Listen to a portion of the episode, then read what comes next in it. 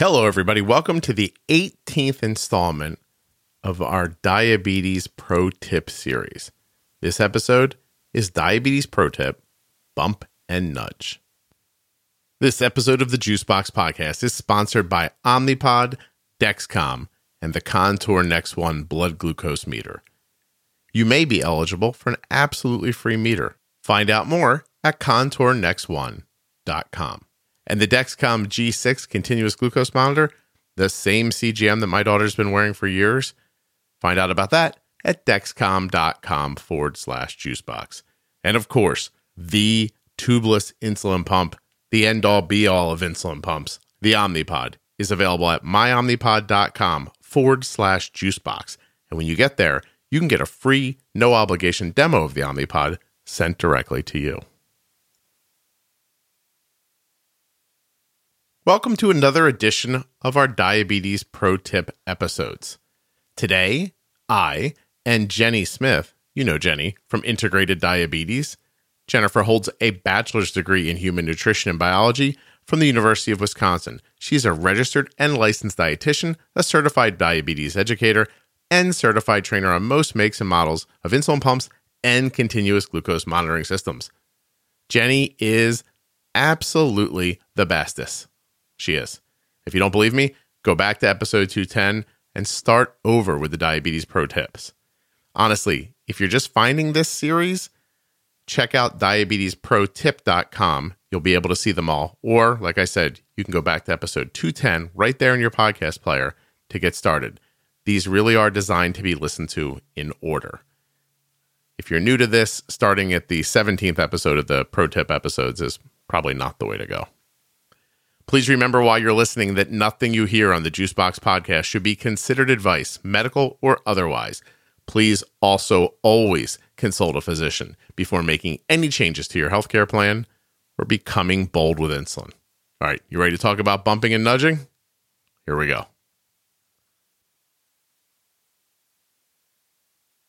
So let's start like this. I just put up like the 345th episode of the show, which is mind bending to me, honestly. What was the first first year first because you'd been blogging for a long time before. I blogged yeah. from 2007 consistently until 2015 when the podcast started and now I have to admit the blog's okay. a little more of a way of me sharing. I don't sit down and write from my heart as much as I used to because right. it's so much easier to do on the podcast yeah. uh, and you reach more people. But I blogged for that many years. The blog was strong. Okay. It was a million, yeah. million and a half clicks a year. One, one, one block of maybe two or three years, I got to like two million clicks, uh, w- which was really big. Um, but then I saw it kind of like trending away, and so in 2015, I started the podcast, um, and I really thought it was going to be. I guess this isn't maybe a neat place to say this. Uh, I thought I was going to go back and read my most popular blog posts like into this microphone. Because right. that was my expectation for it. I was like, you know, some of these blog posts are really helpful to people. I'll read them and make them audio. I did that for 20 minutes one time, stopped, deleted the file, and was like, this is stupid. You know, yeah. nobody cares about this. Um, and well, I can say there are some people that would care about that. I've actually got a couple of clients who really they love the podcast because they're they're audio mm-hmm. and when they read things, it doesn't stick and so they have to reread and reread. And finally, some of the adults that I've got are like, I just put the book down because right. they're like, I, I can't keep reading. I'm not retaining it. But if I hear it, it's there, it's yeah. in my brain. So no, I, I, hear that. I and I should. It just felt boring to me. Like I thought yeah. someone would like it, but I mean, if I'm being honest, I was trying to reach more people, not just sure. you know people who would literally be willing to listen to somebody read right. something dry. You know what I mean? Right. I mean, right. at least put some music behind it. But can you imagine how funny that would be if I was reading with music behind me and I was like, this guy's talking about boluses? It would be terrible. Yeah. Um, and then it picked up and picked up, and and like you know, but for people who are maybe coming in late to it, after a number of years of the podcast, I started thinking there's like a real system here. Like I knew that while I was blogging, but when I could hear it, I thought, "Oh no, it's this piece and this piece and these these four or five ideas and when you bring them together, they're a 5 a one c Like you just do these things right. and that's what happens, you know? Um and I and I had had you on the show maybe twice, hmm and I always wanted you to be back. And I thought she's the best guest I've ever had. Like, I mean, honestly, you Thanks. when you when it comes to diabetes, you and I think exactly alike about it from two completely different perspectives, which is Right. weird and interesting. It's nice. Right. And- Yeah. And, it's nice. And so I was somewhere one day and I thought, I know what I'm going to do. I'm going to take the tenets of the podcast and break them down with Jenny. If she wants to do this, I'm going to get a hold of her and see if she wants to do it. Um, and that was a weird leap for me because until then, my real belief was that if you just listen to all the episodes, you'd hear things come up very kind of organically and they would stick to your brain better because you heard them conversationally. And I was a little scared to do Just specific bullet topics. more bulleted specific Yeah. topics. But then I realized I could do it with you because we have a rapport. Like I've talked to other people on the podcast and I try to talk to them about stuff and I find I'm stopping and starting and like I'm like, oh, they're talking over me. I'm talking over them. I can't find a vibe, you know. Um, But I knew I had that with you. So I contacted you and you were like, I'll do it. And at the time I was like, it'll be like six or seven, Jenny. You've done And- more than And, that. and I sent you a little list, and you were really great. Like you took the list, and you were like, "I'd put them in this order. I think they make more sense in this order." And I was like, "Okay, great." And now I'm going to look. I'm actually going to diabetesprotip.com now because that little idea now has its own website, which is even strange. it's great. One, two, three, four, five, six, seven, eight, nine, 10, 11, 12, 13, 14, 16. There are 17 pro tips. And this is going to be the 18th one. And then we're going to do Yay. pregnancy and, and we're going to keep going, right? Uh, and it spawned like defining diabetes, which I never thought was a thing that was needed until this one person sent me a note that said, Hey, I wanted to thank you because until I listened to the podcast, I didn't realize I was on MDI. They took injections. Mm-hmm. I remember you told me that. Right, right. Yeah. And that made me think, wow, do some people really not understand some of the terms we're using? Let's define the terms for them, but simply, not an hour conversation. Right. Right. A little bit. Right. Anyway, and cour- also not a not a dictionary definition i think. As i said you know before some people Yeah. get things because they hear it in a different way or they read it in a different way. And i think the great thing about the podcast too even with the pro tips part of it is that it's broken down much more like layman's applicable. It's it's not what you get in a typical doctor Right. education clinic and we did it a couple of times, and I was like, damn, this is good. It went so well Mm-hmm. that I was like, give me your address, Jennifer. I am sending you a microphone. Like, I was like, here. yes so it sounds better now like, hopefully let's go. and but, but one of the things that we did was bump and nudge. It gets talked about in the episodes, but it doesn't have its own episode. And I always kind of thought that was okay until in the last year, I looked at algorithm based pumping and saw how my bumping and nudging was too much. It had gotten mm-hmm. out of hand and it didn't realize it because it was so easy for us to do that we never looked back at the root cause of why we were bumping and nudging. And so this has been bothering me for like six months now. And I said to Jenny, I need a pro tip episode on this because not that bumping and nudging is a bad idea, it's a terrific idea, right but you need to understand it more. It's a bigger topic than I thought it was. hmm And I think you really, I think you really like realized it when you guys started using the do it yourself, right? As soon as day one came, We talked and I was like, how much are you using temp basals? yes. How much are you adding little micro corrections or adjustments or whatnot through the day? And you're like, hmm, I don't know. I never thought about it before. a lot. So so Jenny's the one who said it to me because we were trying to find it was such an easy thing. Like you guys would hear me say before, like, I don't know Arden's insulin to carb ratio. Doesn't matter to me. I don't know what anything is. None of it matters, right? I know her basal rate and I know food. I look at food and I see food, but Right. You're like, oh, that looks like five units. Oh, oh that looks like I got to split it up and give some now and a whole bunch later. And Right. right. and and being flexible, which is terrific and important, what I didn't realize it was doing to me, you have to kind of like step back and look at a timeline of months, maybe that, that develop into years.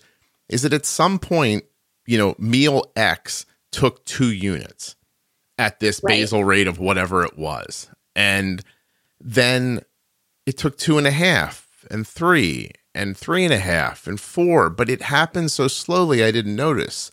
I didn't Right. realize that I was now bolusing six units for something I used to bolus four units for. I mean, I did, but I never stopped and thought, I wonder how much of this meal insulin is attacking the food and how much of it is staying in her system for hours afterwards and maybe acting as basal. Right. And so I had bumped so much with insulin that I lost track of what Arden's baseline need was. It didn't matter because we were doing so well, but it did matter. And I learned that when I when I said I don't this algorithm won't work. This is ridiculous. Her blood sugar's all over the place, right? It's just crazy. And it's because I had lost track of how much insulin we were actually using versus how much my setting said we were using. Did that did I say Right. that clearly? How much was actually needed versus how much you were just intuitively correcting with, right? right. Adding a little bit extra because you needed it, but not really realizing, hmm, in general, I'm always adding extra here. And Yes. it probably is a setting issue. It's, and I shouldn't be adding this much more all the time. Right. And it had become such a way of life. Right. I didn't think of it anymore. So now I want to leave that thought here and we're going to come back to it later because I do think that being fluid around diabetes is incredibly important and that you can't just keep resetting your basal rates every day for all the variables that are going to come up in your world. And I noticed a long time ago that, that idea, that concept is what caused people problems, right? The idea of like, well, I'll go to my doctor and we'll find a basal rate. And oh, my doctor was great. They saw between 2 a.m. and 4 a.m. we had some highs. So we moved our basal up at 1 a.m. or 12:30 a.m. and it worked. But then they started getting low, you know, a couple weeks later. But I just fed the lows for two and a half months, then went back to the doctor. the doctor moved the basal again. And that's how people that was considered a successful use of your physician and your insulin, right? It- it- Correct. in, and it probably still is in many people's minds. I saw that and thought, this doesn't work. I don't want to be involved in this. And I've said it before and I'll say it again. This podcast is a, uh, it's partly in place because I don't like the math around diabetes. I don't like the waiting. I don't like the we'll wait and see. I don't all that stuff makes Right. me uncomfortable. Like all the things that you're supposed to do, I just was always like, "Uh, that seems wrong." Like I don't I don't want to do that. within it, I think you also have to say that the technology that we have available today makes it more user friendly for people to learn how to make their own adjustments in the here and now. Um, that might work then for a while and then they make more adjustments. But, you know, years ago without technology, going to the doctor every three months, every six months, like I used to do when I was younger, Right. that that was the way to make adjustments now could we have taken and done more data more data analysis in between the doctor visits we could have and my mom actually did she was like this isn't working anymore let's Right. just adjust here let's nope you need some more insulin here and i don't i mean i don't think she ever like you know said it like that but her explanation was always like well this was just too high and if it's going to be too high again tomorrow then you're just going to use more insulin for the next meal Right, right. okay mom whatever Hey, you know?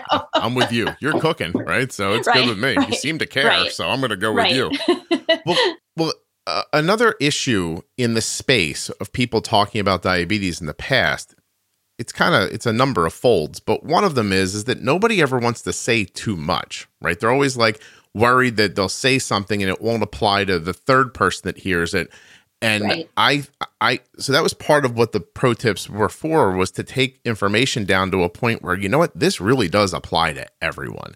Like not mm-hmm. saying things that only worked for you or me or noticing that my daughter needed something different after she started getting her period than she did before and taking the time to talk through those differences where writing about it is hard because you write something Right. down it's static you know i write a blog post around about my nine year old daughter somebody reads it it now feels like a rule i don't Right. spend time with my nine year old child, this right. is going to be the applicable method that I use. And you don't yeah. take time to philosophize out that I bet you this will be different when she's 15. And you just, writing doesn't right. work that way, but you can conversate that way. And Correct. so a lot of people in the past who were impacting the diabetes space were parents of younger children who, until your child gets older, you don't realize you think this is diabetes but this is diabetes in a kid that's not, I don't know, like coursing with hormones or growing as much as you think or as active as you believe they are. Like, you know, like when you're eight, right. you're like, oh, my kid plays baseball. Like, yeah, okay, wait till your kid really plays baseball. Like, like right. wait, wait, till they weigh 200 pounds and they're flying around. It's 110 degrees outside and they're throwing things through walls. Like, it, it's an impact on your body. Wait till your kid's playing ice hockey as a high schooler. Like, you know what I mean? Like, wait right. and they've got practice from six until eight in the morning, and they've got practice again from you know four until eight, six o'clock at night. I mean, sometimes those practices, I'm amazed with the kids that I work with. Their parents are like, "Well, she's got tennis for you know from six o'clock until seven thirty, and then she goes off to school, and then she's got another practice from four until six. And I'm like, like seriously? I'm yeah. like, kind of like she's a tennis pro or right. what?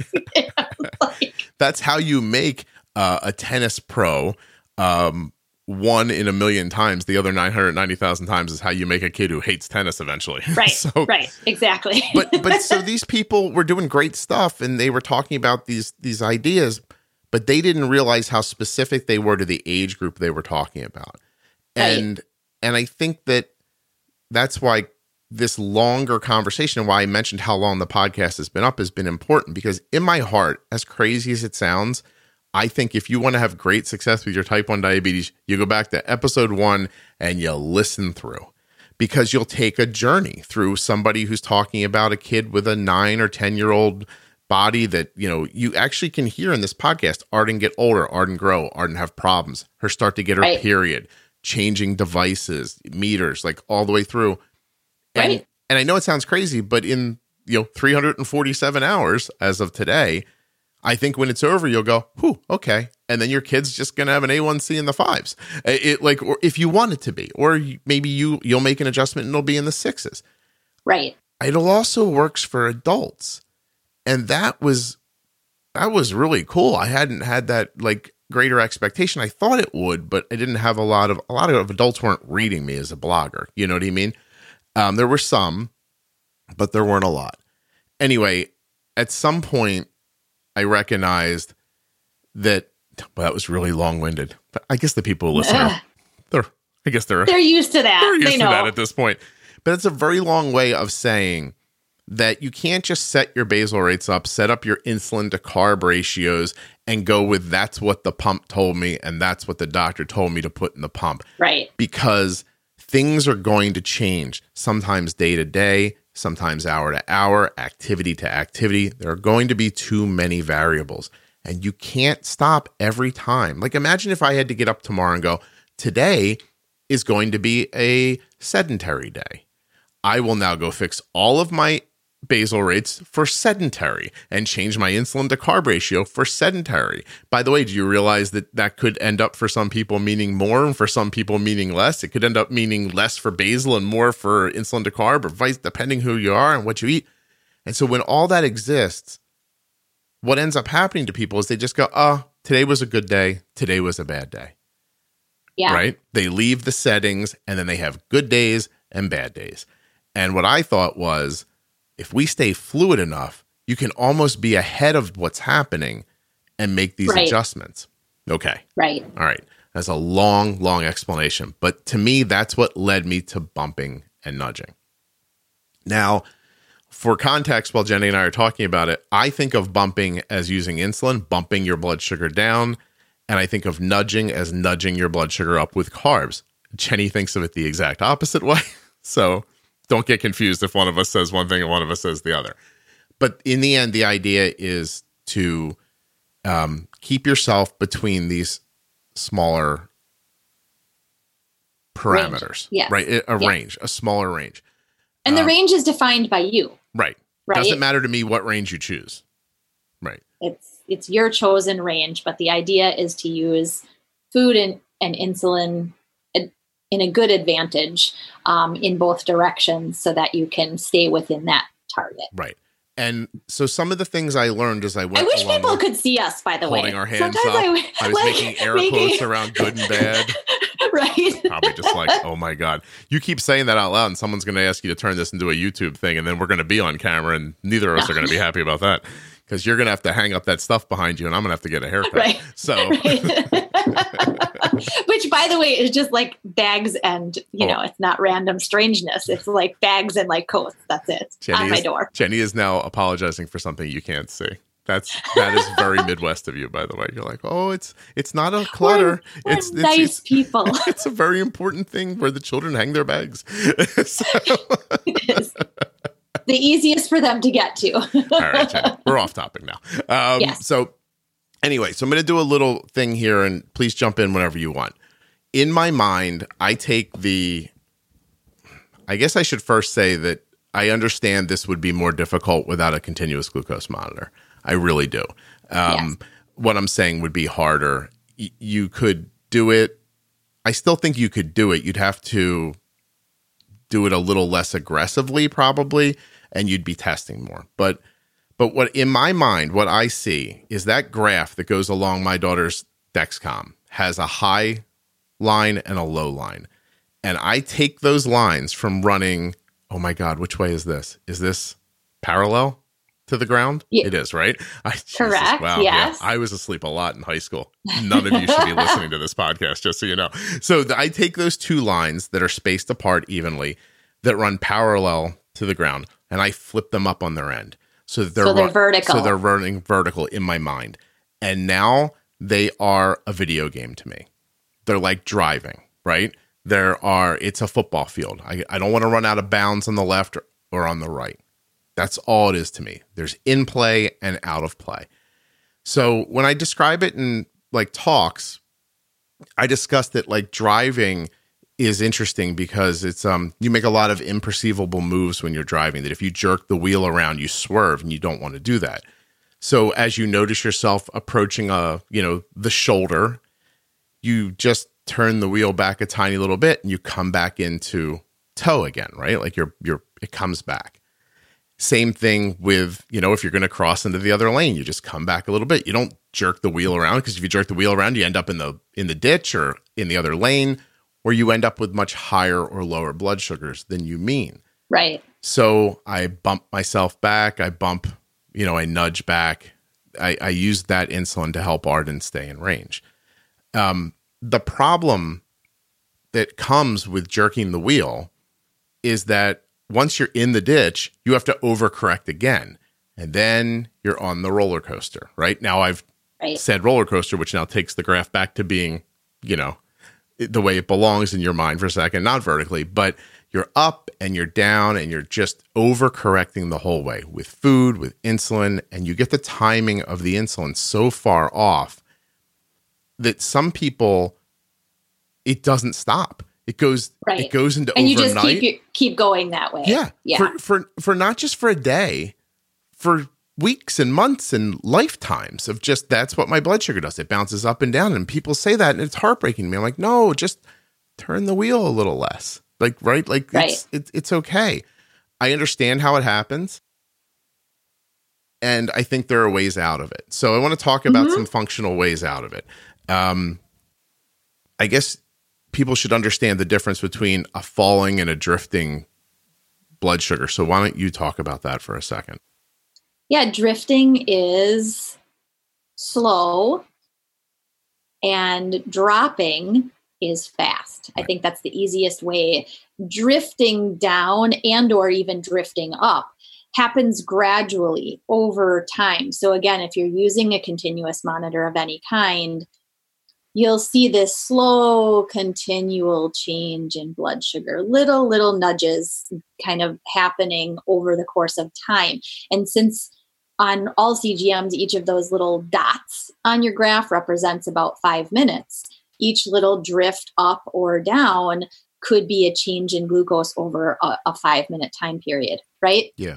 So drifting being slower means you have more time to implement a change right now that could also be a smaller change than having to make drastic adjustments with food or insulin. Right. When you're dropping or rapidly rising, kind of the opposite, that requires more, whether it's more insulin or more food, it requires more because the change is happening very quickly now. And usually I see drifts happening either with a horizontal arrow on mm-hmm. your CGM, or you might get that slight angled arrow either down or up. That's, I consider those drifts. Yeah. I consider drops or rapid rises when you've got arrows pointing straight up or, or straight down. That's fast. Right. So you need to do something now. right. And so to start with lows, uh, if you're 75 straight down on a Dexcom, that could mean two or three points per minute. Is that right? So every five minute change, you could go, you could end up moving 50 up to 15 points or something like that. I don't hold me to that, but fast is the point. Correct. So yep. you, don't like, you know, when you're, when you're 80 straight down, you don't say, Hey, you know what? I'm just going to, I'm going to do a temp basal off for a half an hour here. That's not going to work. And there's reasons no. prior in the diabetes pro tip episodes. Seriously, listen to them in order that will make sense to as why. But if you're just drifting down, one of those situations where it's noon and you're 100 and then it's 12:15 and you're 95 and you just got this little drift happening, you could possibly be at the end of a bolus that ended up being a little too strong, right? And maybe there's, you know, an imperceivable amount of insulin left in there, a quarter of a unit, a half a unit, depending on your size. Maybe it's two units if you're an adult, right? And mm-hmm. if you take away your basal insulin right there, it's possible that you can trade that extra bolus that's left and create what I sometimes talk about as like a, a black hole of basal, right. right? So keeping in mind that everything you do with your insulin now is for later because insulin doesn't work immediately. Um, like what if at noon when you started to see that drift down, you took some basal away and that created a level. So now right the end of that too strong bolus was acting as your basal and your basal wasn't there. But keeping in mind, if you shut your basal off at noon, it's not going to probably start impacting you for until at least one o'clock. Yeah, right. For a while. But at the same time, you were only drifting anyway. It was probably going to take you an hour Correct. to get from 100 to 60, where you'd then be drinking a juice. But instead, as you're hitting that 70 mark, you're all of a sudden into the time frame where there's no basal insulin and you just right. level out. Now it doesn't always work. I've done it and thought I'm a genius and I've done it and thought, "Oh, I missed that." Like but trial and error will teach you because there are a lot of different situations. And I think some some visual into that too as you said you know sometimes it works and sometimes it it didn't quite hit the mark but you weren't necessarily wrong mm-hmm. to take the basal away.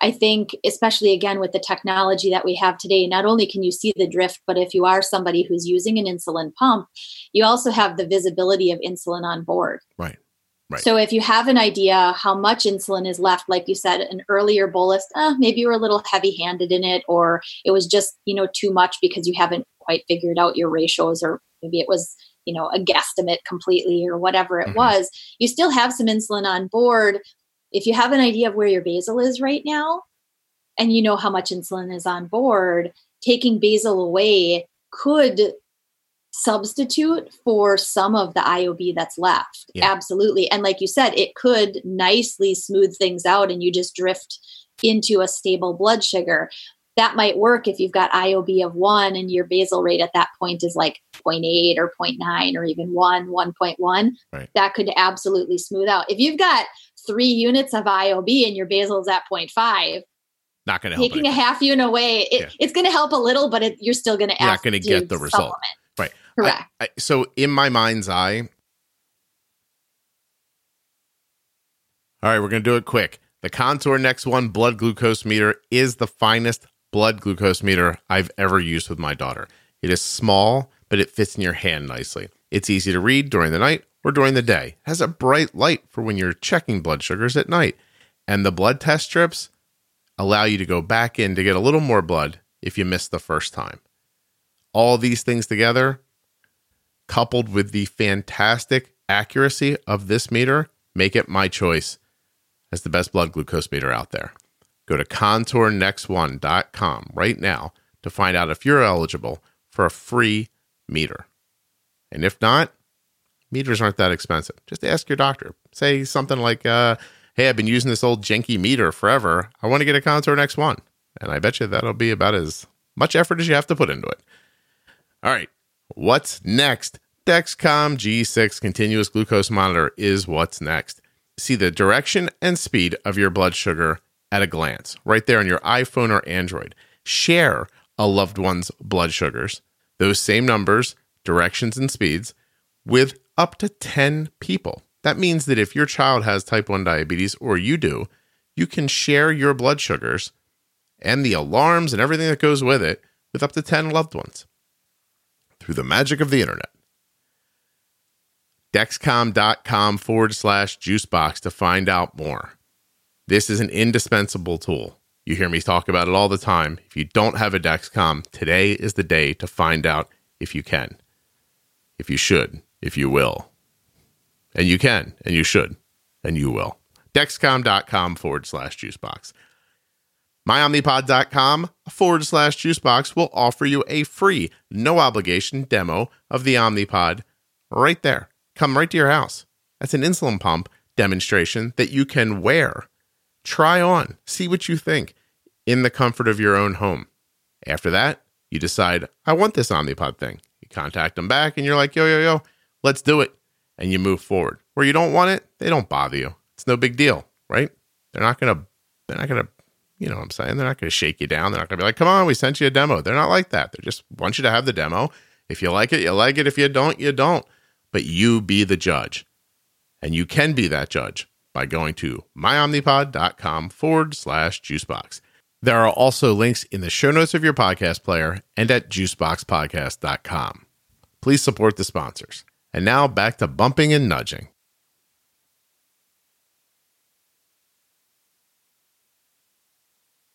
In my mind's eye, years ago, I used to think of um, uh, scales. So think of like a, the scales of justice, where each side has this big dish, and you could, you know, pile gold, weight, you know. Right? And so think of insulin on one side and carbs on the other, or uh, weight the weight of your blood sugar on the other, and you can kind of imagine yourself throwing in a little on one dish and going, "Oh, that was too heavy," and taking a little out, and you know, we're taking some right. out. Like that's how I think of insulin. Like put mm-hmm. a little in, take a little out, um, you know, and then you know, I say a lot on the podcast, and that I think we talk too much just about how insulin impacts the number.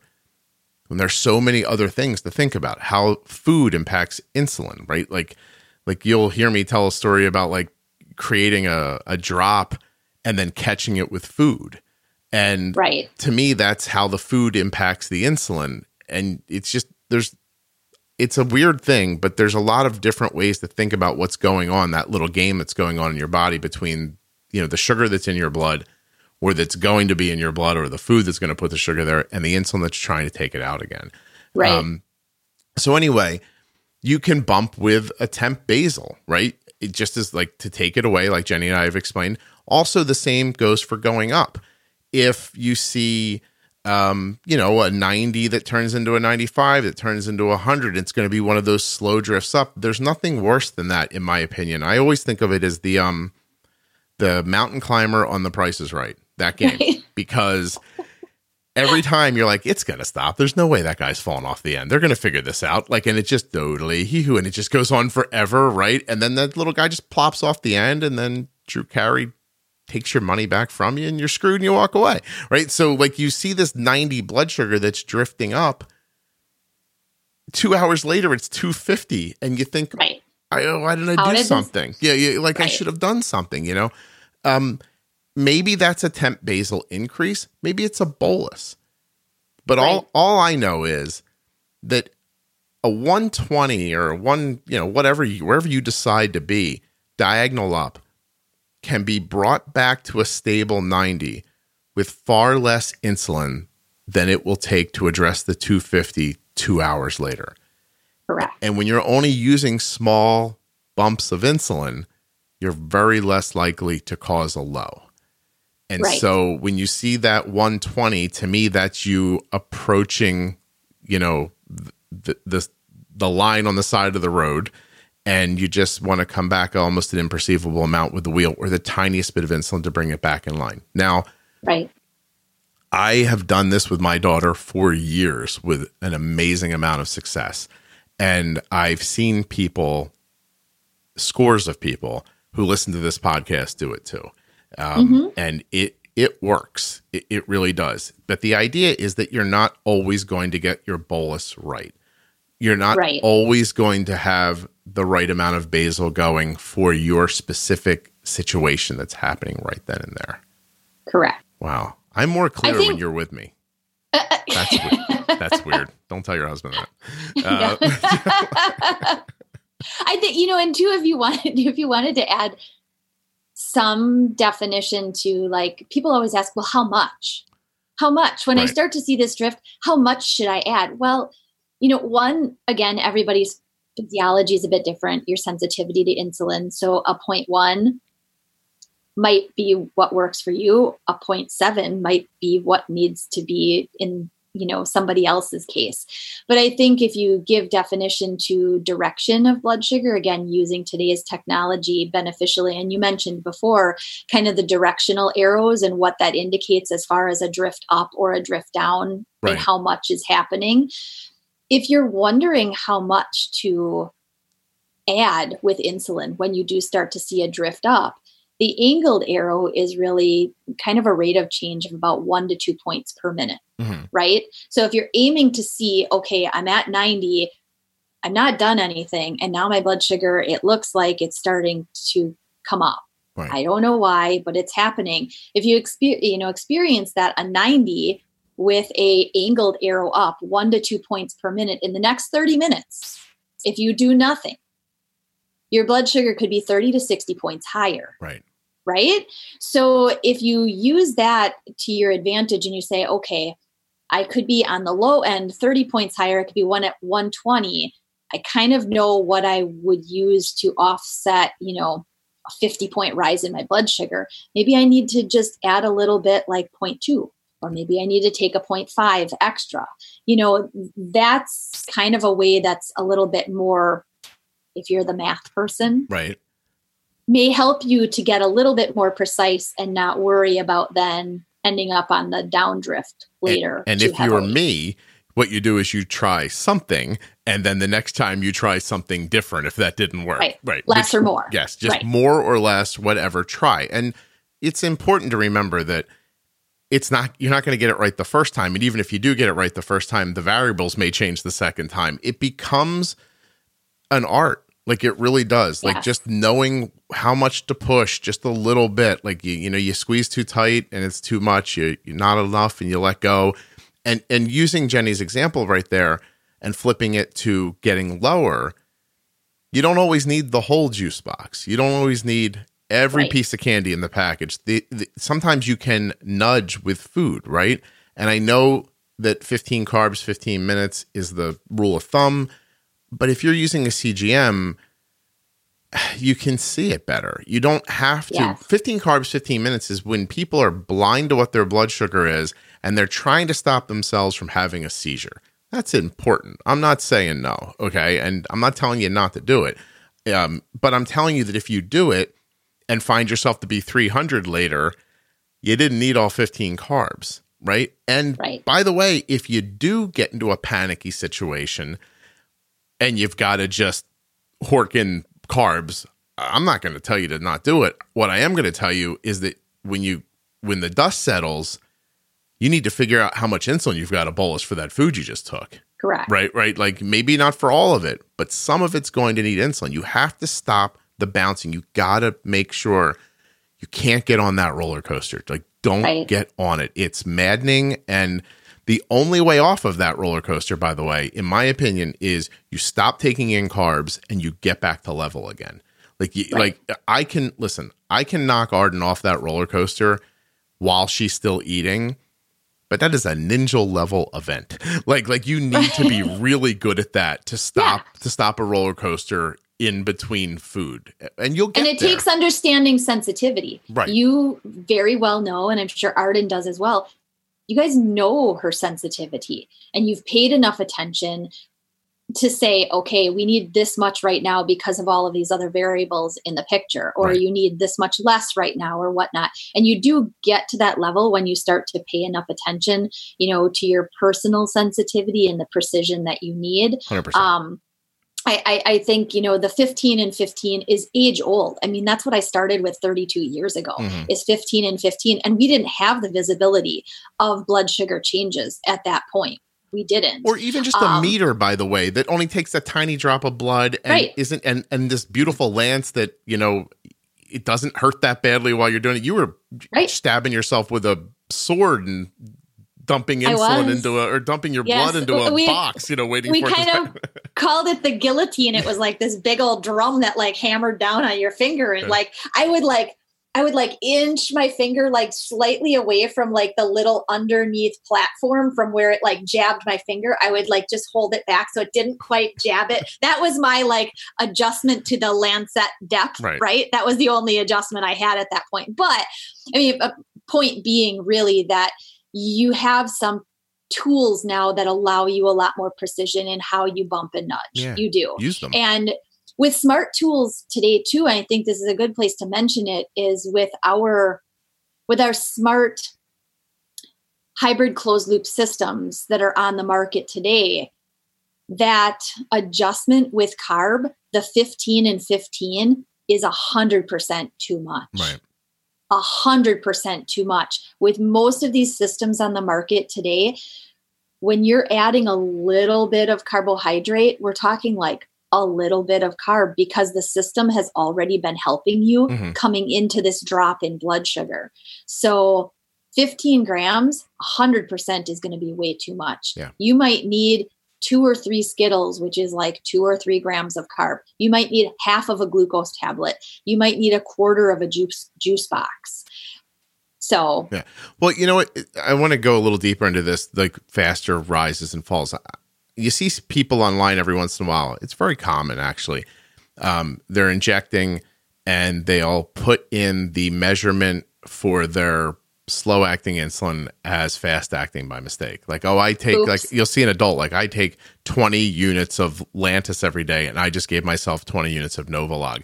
And they're Right. online. What do I do? What do I do? What do I do? And I'm just like, just figure out how many carbs that takes and eat them. Like that Right. makes sense to me, right? And and give that a try. So w- say you do that, not that, but say you have a meal that really needed 5 units and for some reason you thought 7. And the next thing you know 40 minutes later there's an arrow down on your CGM, you're falling fast.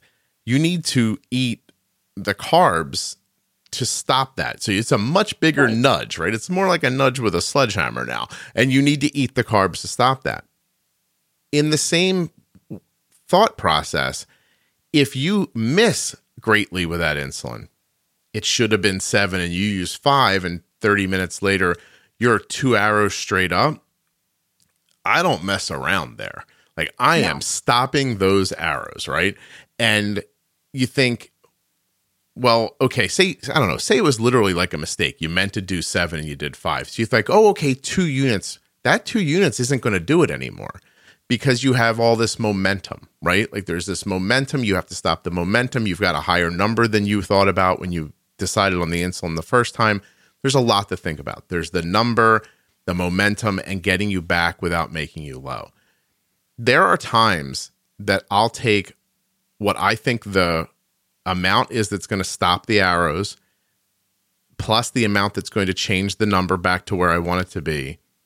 And I realize if I give her this insulin right now, she's going to end up low later.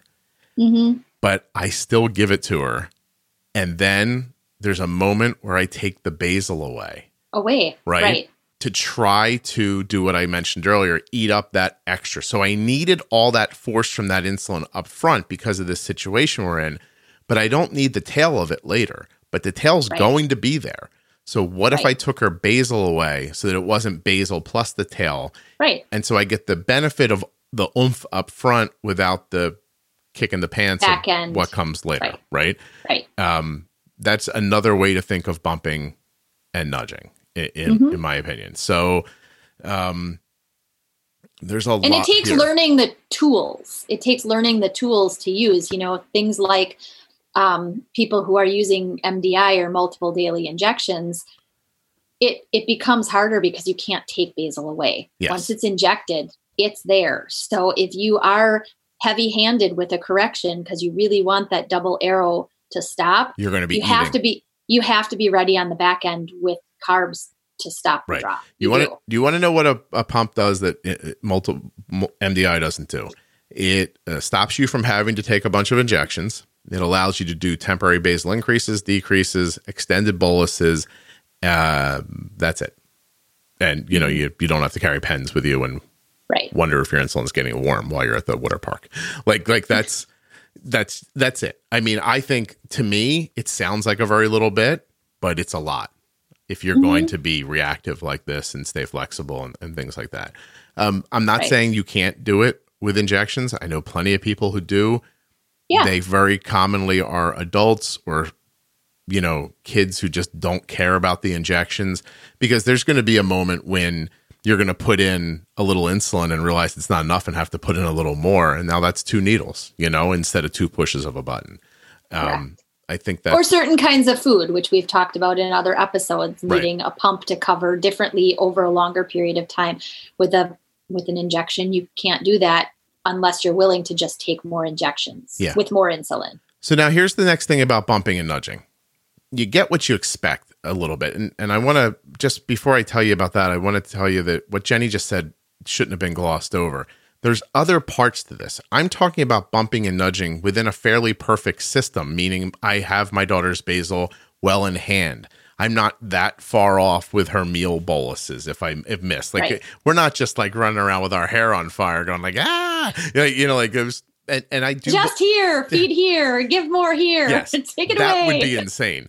I, and I do mean this without sounding like I'm trying to pimp the the the content. If you go back and start at the beginning of the pro tips, or if you want to power listen, to, by the way, those of you who start at the beginning of the podcast and listen right through, you have my respect. I I thank you very much um, because it's why the downloads are so good, and I, it really helps me. So thank you very much.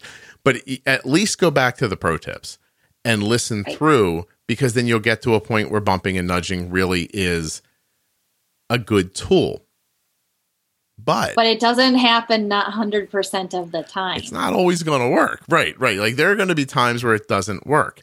And it happened to me last night with Chinese food. So we came out of a pump change and went right into Chinese food, which just shows my arrogance, really. Because I was like, this won't be a problem. Uh, but what I didn't take into account is that for the past 72 hours, Arden has just needed more insulin. Like there are foods that don't make Arden spike that are making her spike for the last three days. I don't know why. It's not important why. It's just happening. You know, like like soup. She's having like a clam chowder out of a can and I can't get her under like 250 like 45 minutes later. Like I'm like, what's happening? You know? Um, and it'll go away because the day before this started, her blood sugar was like 85 for 17 hours in a row. So, you know, it it'll it'll cycle through. We'll figure it out. Maybe it'll end up being uh, a variable that needs adjusting. I don't think it will be, but I'll see. But that's not the point. The point is, we came from a pod change right into Chinese food. And boy, good luck with that. I did not do well with that. And so I want to first tell you that when I say, oh my God, I did not do well with that, what I mean is her blood sugar was between like 175 and 210 for a number of hours afterwards. I know you're thinking, shut up. I would love that. Right. Yeah, yeah. People right? people yeah. are like, really? That's your complaint? It's not a complaint. It's just I missed, right? Right. And there was a time, five hours, honestly, where she needed I I bolused a bunch of times and I never once got it right. I was never strong enough with it. Um and I have to admit it was because I was tired and I didn't want to be up all night. So I just I erred a little on the side of caution, not a lot, and um, and I kept pushing. So, but I did not cause her to get low afterwards, which was which is a win. it felt like that to me, and I'll tell you yeah. why. And I want to put this in this episode too. So very recently, I wore the Dexcom Pro continuous glucose monitor. And I um, was very happy to find out that I am apparently not pre-diabetic. As I was texting Jenny, as I was putting, I'm like, you know, this I'm going to find out I have type two diabetes, right? Like I'm like, you know, uh, I was very happy that I didn't. Um, obviously, it, I was grateful, but I got to see what a pancreas does when it's doing what it's supposed to do. And I have to tell you that there is nothing I ate, no matter how low glycemic or high glycemic, that got my blood sugar over I mean, I told Jenny I had to eat two pieces of cake to get my blood sugar to like 135, 140 one time, right? Right. But as I look back over the day, my standard deviation was like 11. You know, my my average blood sugar was I don't know like 90 or 80 or something, 85 or 90, right? But I still went up a little gracefully, 120 most of the time, back down again. You know, that happened when I ate. And I had already changed my mind about my expectations for Arden um, it, over the last couple of years. And you guys have heard me loosen up on the idea of like stopping every spike. Like, like I don't, I'm not a flatline person. I don't feel like my daughter's blood sugar needs to be a flatline. I do believe that she has type 1 diabetes and that letting a flat line get away from you turns into a disaster that takes way too long to fix, which is why right. all this is important. But I, I don't care if she eats and her blood sugar goes up to 120, 130 and comes back down again. I think that's fine as long as she's not low on the other side. I start getting a little hinky over 140 in my heart. I'm a little like, eh, that's too much. You, you, you know, um, and it's not to say I wouldn't try to stop a 120 if I thought I had the answer to it. Um, but I don't know. It just it seems important for me to tell you that if your pancreas is working, your blood sugar is not always 85. It, you know, it, it just isn't. So be a little easy on yourself, have good expectations, but understand that my daughter, you, your kid, Jenny, you don't have the mechanism to just, it isn't just going to put the brakes on for you. So that's why you can't, you know, I, I say you, you never get high if you don't get high. That's sort of what I mean by that. Like stop the arrows, stop before it starts, right? Um, well, into this kind of uh, experience that you had too, I think one of the funny texts that, that I got Sorry. from you was relative to pre-bolus. Yeah, I was right? like, I you, find you myself wanting to pre-bolus. Like, I pre-bolus better than my own pancreas pre-boluses, I think is what your text was, because you had seen a difference in what you had done for the same meal for Arden with her pre-bolus yes. versus what your own pancreas was doing. And I think you said something like, I wish I could get my pancreas to pre-bolus. And I was like, well, your pancreas kind of does actually do that. The the working pancreas body kind of does do this like pre-bolus bolus right. sort of thing right? So jenny's tried to explain to me i got if this is true. She said that sometimes when you smell food or you get hungry your body anticipates that your blood sugar is going to go up and, and gets a little working on things prior. Correct. That's really correct. cool. But what she's pointing out and i am a little embarrassed is that after a couple of days i would look at like I'd be cooking and I would think to myself, like I'd be rubbing my stomach wherever I thought my pancreas was. You know, I don't even know. And so I was just like, man, now do it now, brother. We're about to have pasta. like go, you know? Um, but no, Jenny's not wrong, and I'm not bragging. I was better at stopping spikes with Arden than my body was for me. And I was really like comforted by that. You know, I was like, wow, mm-hmm. this this bullshit on that podcast really works. right.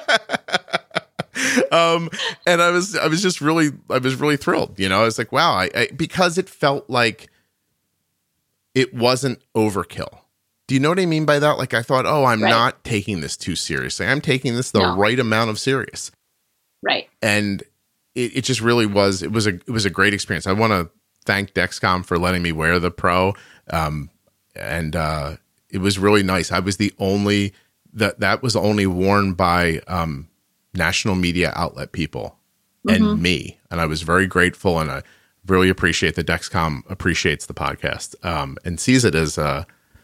Uh, what it is benefit yeah not yeah. not not i'm just not a guy with a podcast like I, I was like wow they really like i don't know it made me feel good anyway um point is the last point i guess of all this is is that bumping and nudging is terrific. It's great while you're learning things, uh, while you're learning about how to bolus for meals, while you're learning about activities. You know, all that stuff's great, but it's not a long term, everyday solution. And Correct. I didn't recognize that people wouldn't translate out of it eventually. Like, just go, like, oh, okay, I'm, it didn't happen to me. You know, I said it at the beginning. I didn't realize it wasn't happening to me. And then finally, and again, I have to thank the people listening because we started the private Facebook group, which I'm not particularly active in, but see every day. I started watching, and this is when I said to Jenny, I need a pro tip on bumping and nudging. I was like, oh my God, these people are doing this all the time, like constantly. I'm like, it's not for constantly. And so here we are. Um, so if you heard us do defining diabetes bump and nudge, which literally just came out last week, um, I said in there what I didn't realize about bumping and nudging when I started doing it was that it's as much of a diagnostic tool as it is, you know, Yes. a tool for keeping your blood sugars in order. Correct. So, Jenny, when you start seeing yourself bumping and nudging too much, what should you be doing? Then you should be going back. Personally, what I do, and with the people that I work with, what I do in the in data analysis is I look at a cumulative and I say, over the course of this time, whether it's a week or three days or two months or whatever we want to look at together, we can say, well, goodness, we've had a lot more use of temp basals that are not specific to like activity reason or a food based reason, like you always eat Friday night pizza or whatever it is, Right. and you need that kind of a tool for. But goodness, we're having, there's a lot of corrections happening after meals all the time. Or there's a lot of, you know, you're using temp basals to cut off insulin all the time. If that's happening, and while it might be proving to give you the results that you want, there's a bigger picture there saying there's either not enough insulin for some reason now, so we need more in the basal, or we need to add a change to your ratios so that you do get more a robust type of bolus for food, and then you shouldn't have to follow it so heavily after and adjust with extra insulin all the time. Right. So that becomes looking at information and saying, hmm, for whatever reason, I just need more basal now. Let's pop it into place. For whatever reason, my ratios look like they're not covering well or they're covering too much. Let's take some away, let's add some in, and let's make sure that I'm not bumping and nudging now 100% of the day because that shouldn't be the case. Right. Right. You shouldn't have to work that hard, essentially. Yeah. one of the, I think one of the benefits of the podcast is that it eventually should make the management of diabetes simpler and less impactful on your your moment to moment. You shouldn't constantly be like, okay, a little more, a little less, a little more. Like that's you Right. know, algorithms do that, but you shouldn't have to do that. Right. At, if you find yourself doing it, look back and and just try to separate a variable from a constant and Yes. and address the constants and keep bumping the variables. That's Right. that's all. It gets that easy. I it took me a while to figure it out, and that's why I'm here saying it to you because I thought, oh gosh, what if people don't figure it out? Like I, I started Right. having this horror in my head that people would just be like bumping blood just have- sugars for I the do rest of their all the lives. time. Yeah. right? no I'm going to be following my child until they're 50 and I'll be 89 and uh, you know what's happening to their blood sugar? Picture people in my head that haven't seen the sun in three years with their hair all wired like they've been electrocuted, and they're like, "My kid's blood, my kid's A1C is five point five. Their blood sugar hasn't gone over one ten in six years. I'm fine." Like you know, like, right? please don't be like that. Like, please. No. Uh, oh my god, that would break my heart if that's what's happening to you. And don't get me wrong, by the way, in the beginning, while you're starting to figure it out, you may be a little That is what it feels like. Yes. That is what it feels you like. You should be able to get past that. Um, Right. and I hope this has been helpful. Did we miss anything, Jenny? Because you guys don't. You really, everyone listening should should just take a second to realize that Jenny and I don't have any notes in front of us. Like we're not working No. off a list, and I No. still think we got in the time frame through everything I wanted to say. Do you feel like that? Absolutely. Jeez. We did a good Somebody job. Somebody should ring a bell, or I'm going to spike a football Ding, when ding, I'm done ding. this. That's right. I, I want to say this is something I was going to say later when I was editing it together, but I want to say it with Jenny here instead. I appreciate that the people listening care about this. Like I really do. Like I I think it's wonderful that you all want better or easier or simpler and aren't just throwing up your hands and saying, "I don't know, there's good days and there's bad days." Um, right. I, I think it's really wonderful. I think that we're um, creating a feeling throughout the diabetes world that's going to help people in the future. It might not help you Right. as much as it's going to help someone else. But I got, you know, it's funny. I, it's not a note, but somebody posted this on social media the other day, and I'm not going to put their comments in like, their name into it, but I want to tell you like how amazing I thought this was. This person is relaying that their child, a 13 year old who's only been diagnosed for four weeks, listens to the podcast with their parents, went into the doctor four weeks later, advocated Uh-huh. for themselves for a pump, explained Wow. explained that she wanted to use extended boluses. She tried it with MDI, showed her doctor how she tried it, explained that she wants to do temp basal adjustments in the anticipation of exercise and activity, and started rattling off everything she learned from the pro tip episodes. Wow. And, and even rolled in with her Omnipod demo that she got through the podcast and persuaded the endo to approve the pump at the next appointment. And that That's awesome. and that endo normally makes you wait six months and that's from these episodes and Yeah. so i imagine not just the happiness for that child that's coming but that maybe now the doctor's like huh why am i waiting? You know what i mean? Why am i making people wait? Couldn't i just do this with them? Right. that, that's exciting for me. And it's so it's everyone's desire to do better and then your willingness to say it when you get to the doctor's office. It's Well, and maybe you know. even from that doctor's perspective, maybe, you know, this person obviously went in and said, Hey, I've learned all of this from this one place. Maybe the doctor now has a reference to say, Hey, you know, if you want a little bit more and you come back to me knowledgeable enough and can say, Hey, this is what I know now. This is what I want to be able to use, why I want to be able to use it. Again, I think a lot of clinicians are just conservative because they're they're worried, Yeah. right? They're they're conservative for many reasons, but I think worry is a big one. And they want some outcomes showing, yes, my patient is now ready for this. Yeah. And unfortunately, I think again with the technology we have today, I think people are more ready earlier Mhm. than they may have been years ago. Um, so And I don't think that I don't think that people should make the mistake that this is some special girl. Do you know what I mean? Like she seriously, it's it's it sounds self-aggrandizing. I really don't mean it to be. She just listened to these 17 or 18 pro tip episodes. And Right. in 4 weeks, look where she is. And and I don't know that everybody could be, but I think my experiences are that a lot of people are and so that it's possible. I'm in my Right. heart. I hope right now that doctor is listening to this, going, "Well, that sounds like something that happened." to- Like, I hope he went and was like, "I wonder what that kid listened to." You, Right, you know, like- like, that's what I want. I want everybody to be healthier and easier and and less encumbered and anxious and all the crap that comes with having diabetes. So, Jenny, I I, wanted you to hear that. Thank you. Yeah, no, and I think that's a good cumulative of kind of I mean, my overall when I had set out going to college, knowing what I wanted to go to school for and eventually what I wanted to become, just it was a very it was a very like general I want to become a diabetes educator because I had had really awesome educators as a kid mm-hmm. myself. But I never like I didn't have a broad like idea of what I really wanted. I just wanted I knew I wanted to be able to share what I knew with people and I wanted it to make a difference like it made a difference for me when I was younger, you know, 100%. and didn't have the technology or anything that we have today, right? So, you know, in what I get to do every day, that's I I love it. Yeah. But what I like more is that I love this connection that I've that I've had because of you, because of the podcast and the Aw. and what you've put together.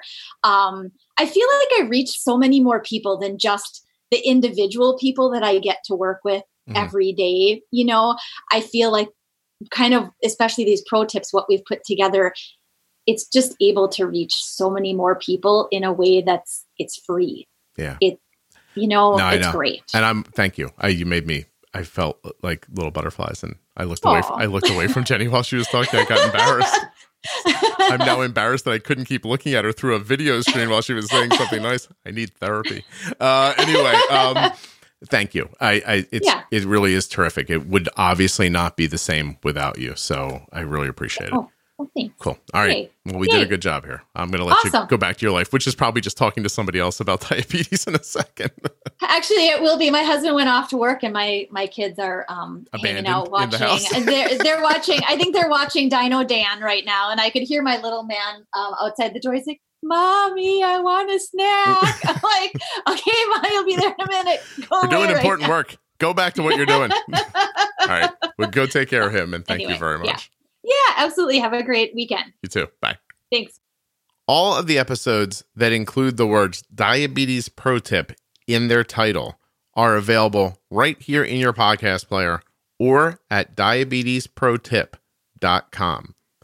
The next pro tip will be out pretty soon. It's all about pregnancy with type 1 diabetes. Thanks so much to Dexcom, Omnipod, and the Contour Next One blood glucose meter for sponsoring this episode of the show. Go to contournextone.com to see if you're eligible for a free meter. And if you're not, check with your doctor about moving up, right? You've been driving that old car too long, you deserve something new. Contour Next One. If you'd like a free, no obligation demo of the Omnipod sent directly to your house, well, you sound like the kind of person who's ready to go to tubeless insulin pumping. I know what you're thinking. Insulin pumps don't have tubes? Well, the Omnipod doesn't. The rest of them do, but the Omnipod doesn't. MyOmnipod.com forward slash juicebox. No obligation, free demo. Gets sent right to you. Takes three minutes to make happen at that web address. And of course, the continuous glucose monitor that has fallen from the heavens, the Dexcom G6 continuous glucose monitor. Check it out at dexcom.com forward slash juicebox. If you have not listened to all of the pro tip episodes, I implore you to do so. Seriously, go back to episode 210 or find them at diabetesprotip.com. I think you're going to really like them. And I think they're going to make a really big difference in your life with type 1 diabetes. If you've already listened to all of those episodes and you want more Jenny, find the Defining Diabetes episodes and Ask Scott and Jenny. There's more good Jenny goodness out there. You can find it. I want to thank you for listening. And if you're a person who has shared the show with someone else, you have my gratitude. It is how the show grows, and I very much appreciate your time and effort. I will talk to you all soon.